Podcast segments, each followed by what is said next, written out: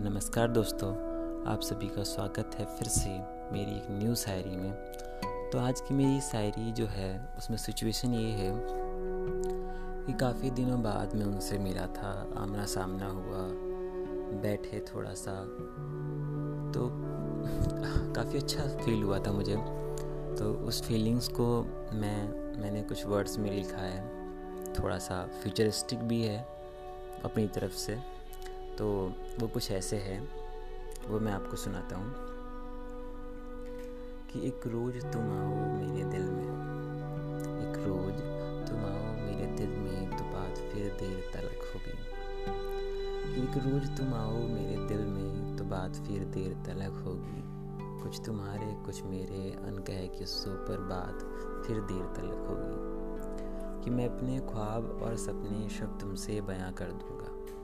मैं अपने ख्वाब और सपने सब तुमसे बयां कर दूँगा।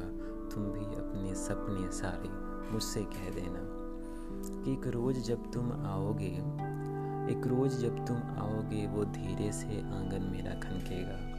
तुम्हारे पाँव की पायल को सुनकर मेरा दिल धक से फिर कर जाएगा। तुम्हारी पाँव की पायल को सुनकर दिल मेरा धक से फिर कर जाएगा कि तुम आए हो जब से जीवन में कुछ खास हुआ हर रोज है।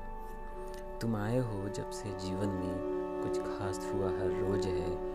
हर रोज तुम्हारी यादों का साया जो छाया रहता है, यही तो वो पल है जो मुझे सबसे प्यारा लगता है। कि हर रोज़ तुम्हारी यादों का साया जो छाया रहता है यही तो है वो पल जो मुझे सबसे प्यारा लगता है।